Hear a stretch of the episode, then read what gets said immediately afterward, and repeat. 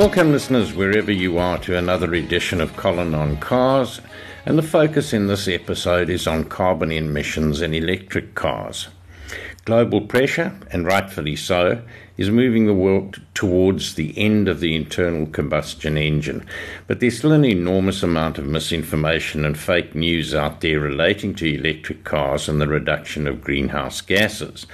Hopefully, this will help dispel some of those.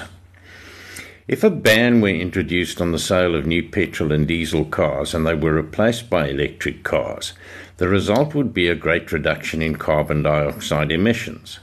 That is a finding of new research from Chalmers University of Technology in Sweden, looking at emissions from the entire life cycle, from manufacture of electric cars and batteries to electricity used for operation. However, the total effect of a phasing out of fossil fueled cars will not be felt until the middle of the century, and how batteries are manufactured will affect the extent of the benefit. A rapid and mandatory phasing in of electric cars could cause emissions from Swedish passenger cars' exhausts to approach zero by 2045.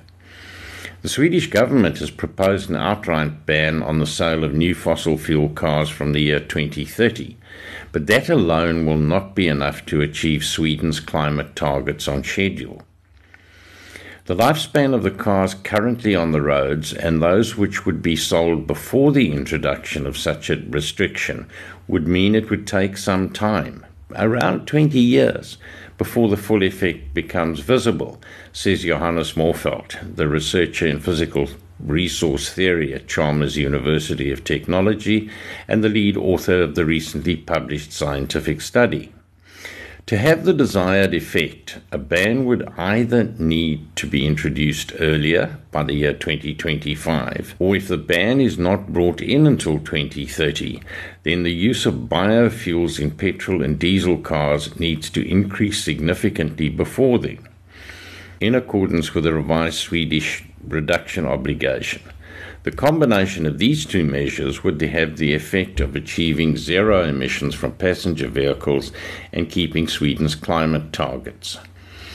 The results from our study show that rapid electrification of the Swedish car fleet would reduce life cycle emissions from 14 million tons of carbon dioxide in 2020 to between 3 and 5 million tons by the year 2045. The end result in 2045 will depend mainly on the extent to which possible emission reductions in the manufacturing industry are realized, says Morfeldt. As an aside, uh, Volvo Cars, which is committed to making all its product fully electric, has declared its Torslanda manufacturing plant climate neutral.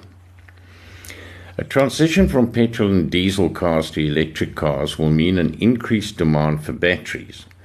Batteries for electric cars are often criticized, not least for the fact that they result in high levels of greenhouse gas emissions during manufacture. There are relatively good opportunities to reduce emissions from global battery manufacturing. Our review of the literature on this shows that average emissions from global battery manufacturing could decrease by about two thirds per kilowatt hour of battery capacity by the year 2045. However, most battery manufacturing takes place overseas, so Swedish decision makers have more limited opportunities to influence this decision, says Morfeldt. From a climate perspective, it doesn't matter where the emissions take place and the risk with decisions taken at a national level for lowering passenger vehicle emissions is that they could lead to increased emissions elsewhere, a phenomenon sometimes termed carbon leakage. In this case, the increase in emissions would result from greater demand for batteries, and the risk is thus greater the higher emissions from the battery production. In that case, the Swedish decision would not have as great an effect on reducing the climate impact as desired. The life cycle emissions would end up in the upper range, about 5 million tons of carbon dioxide instead of around 3 million tons. Due to this, there may be reason to regulate emissions in both vehicle and battery production from a life cycle perspective. Within the EU, for example, there's discussion about setting a common standard for the manufacture of batteries and vehicles. In a similar way, there's a standard that regulates what may be emitted from exhaust, says Morfeldt. But given Sweden's low emissions from electricity production, a ban on sales of new fossil fuel cars would indeed result in a sharp reduction in the total climate impact, regardless of how the manufacturing industry develops. And that's quite important. The results of the study are based on Swedish conditions, but the method used by the researchers can be used to obtain corresponding figures for other countries based on each country's car fleet and energy system.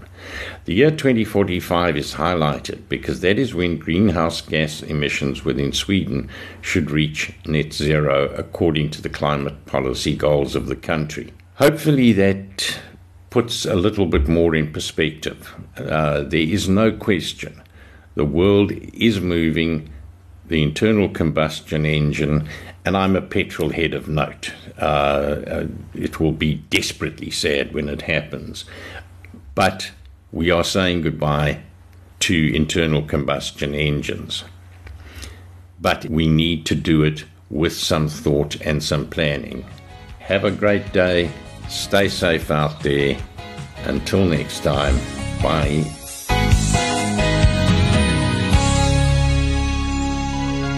You've been listening to another production from Solid Gold Podcasts.